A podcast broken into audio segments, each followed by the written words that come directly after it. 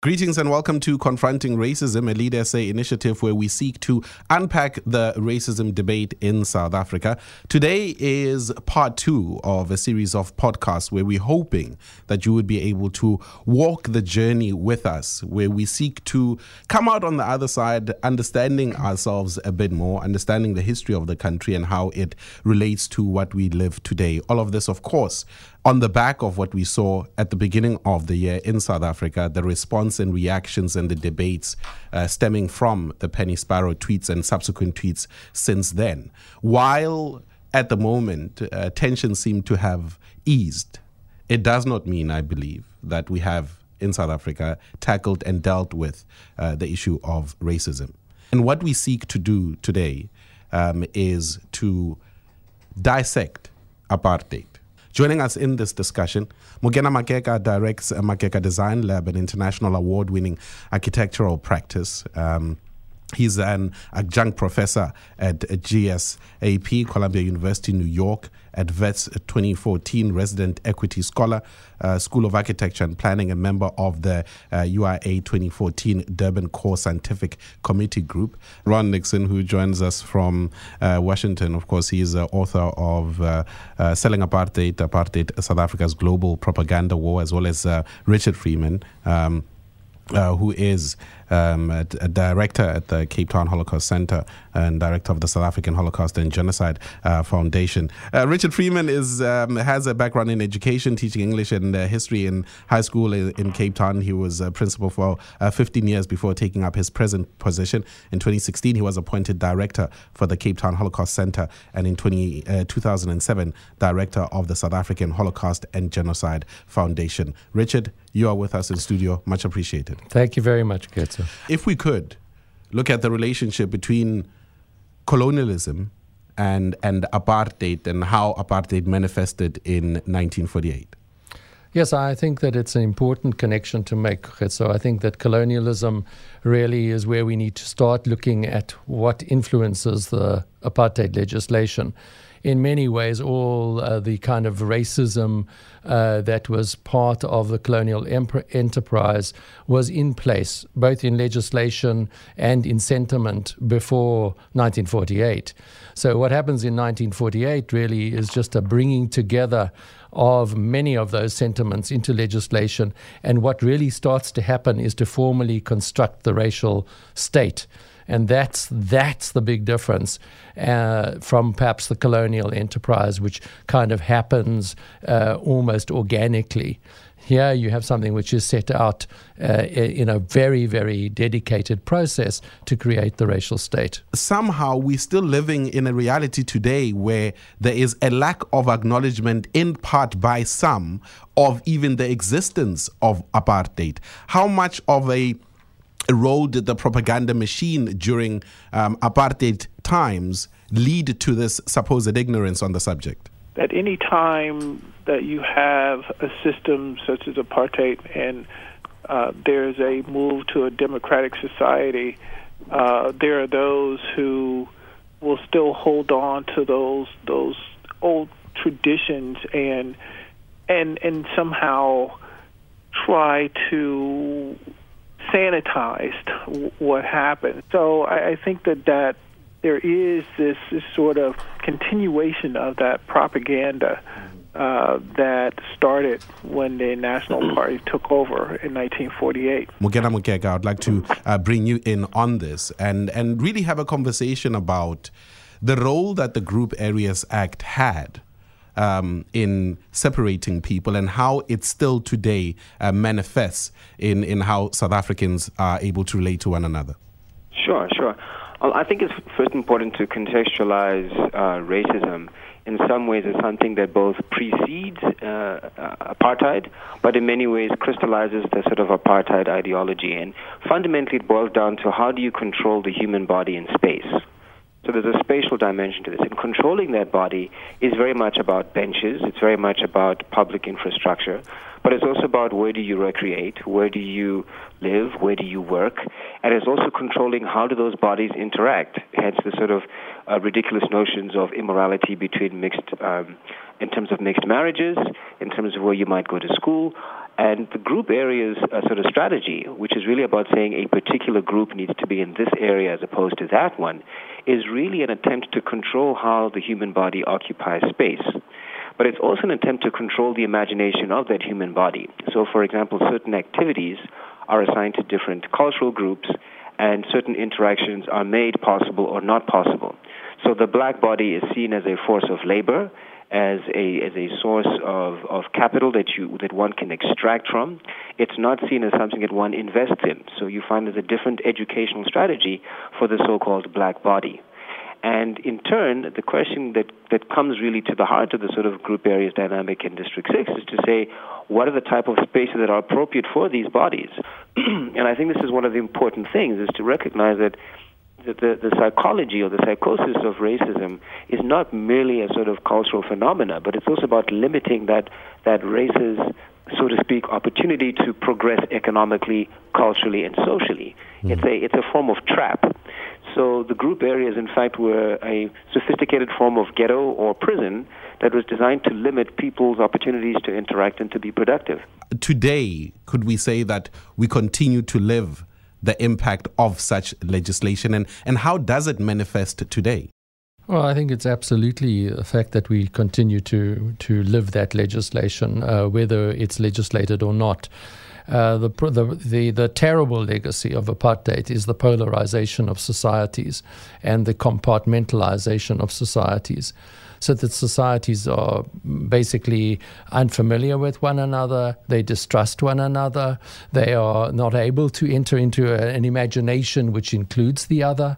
Um, they have been propagandized in such a way that that kind of uh, um, psychology, if you wish, uh, is perpetuated um, down through through the generations, and it's something which is passed on because whilst while a school remains largely white or largely black or largely coloured or largely Indian, it's separated along these lines because of where people live and because of which, uh, the way in which they socialize, the chances of their interaction, the chances of their actually meeting the other and breaking down the stereotypes and breaking down the myths uh, that is um, very remote. We have to find the opportunities for that integration. We have to find the opportunities for the meeting, the meeting of each other in the spaces, in in in the uh, the spaces in which we live, in the spaces in which we work. Uh, these are all all the facilities that have to, in a way, be a whole re- re-engineered mm. in such a way that that those opportunities emerge. Otherwise, we will continue to live in our silos. What was the role of architects in reinforcing apartheid and also what still exists today that needs to be undone that is still a legacy of apartheid when it comes to that? You know, for many, many years, the Union of, of Architects um, in, in South Africa were actually expelled from the global community of architects because it was recognized that the work of architects in this country for a very long time was actually inhuman because the attempt to try and foist a sort of um, aesthetic uh, vision that somehow suggests that by separating people according to race, class, or other sorts of groups, and that by giving them certain amenities and resources, that somehow they are satisfied to be in those conditions and happy to be separate and happy to live as second, if not third, if not fourth uh, level types of citizenship within the same country, I think is deeply problematic. So, in large part, architects and planners have been responsible for shaping the nature of our cities as they are today. We have a, a serious challenge here to reimagine what does it mean to be a productive citizen and what does it mean to engage with difference and the other you speak of uh, the need to to reimagine and in, in the work that you do as uh, uh, and, and the architectural firm that you have how are you going through that process of, of, of reimagination or how are you seeking in the work that you do to undo the legacy of, of, of architecture and its role in separating people in South Africa? I remember talking to one official who said, but this public space is for us. If you're in that community, you're not supposed to come to this public space public space is a public amenity. It's about us as common citizens being able to enjoy these places. It's not about this being for you or for other people. I work at that interface of trying to create a new public culture. So things as ordinary as a street lamp can provide safety in a community.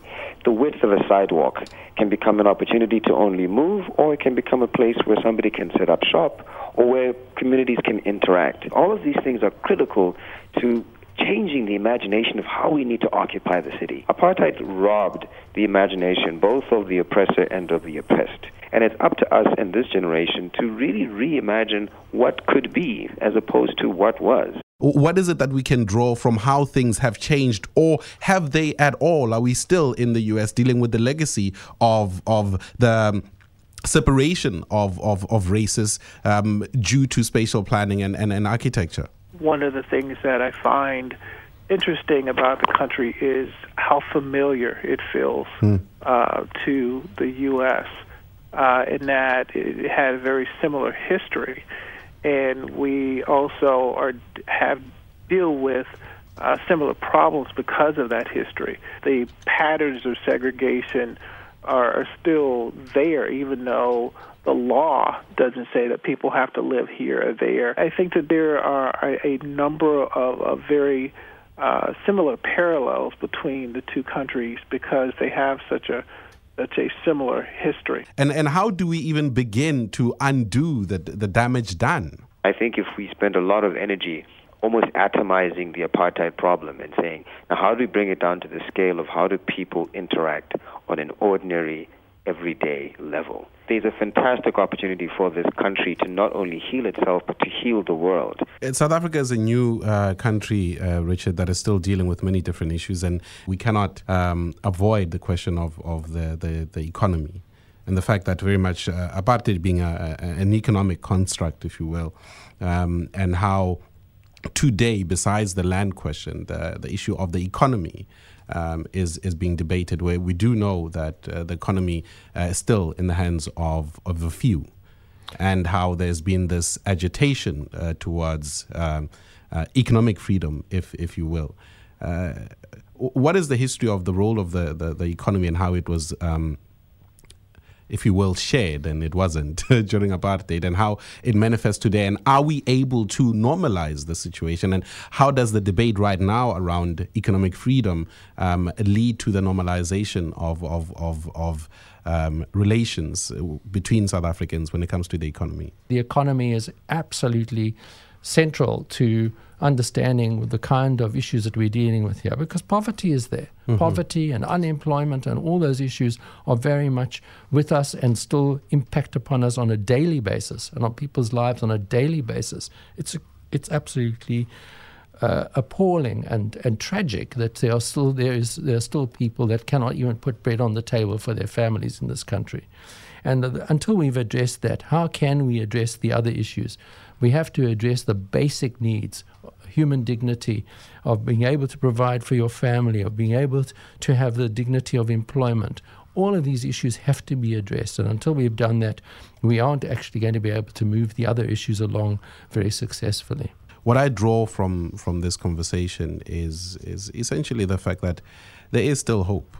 Uh, there's certain uh, acknowledgements that need to be made, um, but we, we still have an opportunity uh, all is not lost. Uh, we do have an opportunity to to turn uh, this this country around, and and in looking at um, what we have lived, what we acknowledge impacts on uh, the human behavior that we're talking about, and how that uh, brings uh, our country forward. Simply a matter of telling the truth, and and and being honest about the past.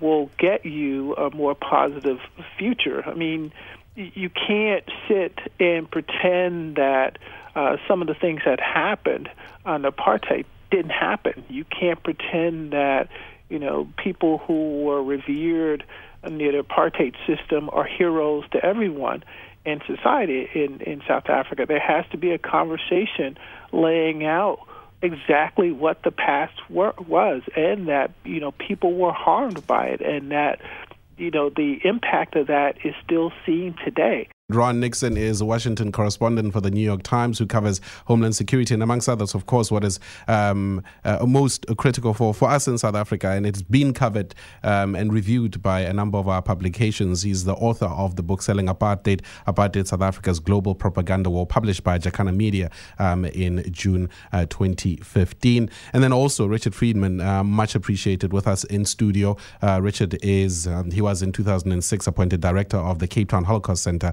and also director of the South African Holocaust and Genocide Foundation. Appreciate you making time to, to, to speak to us. And I'm sure, Richard, uh, that we're going to take advantage of your close proximity to us uh, to bring you into other conversations as well. Thank you, Kheso. It's been a pleasure being here this morning. I, I really thank you for the invitation.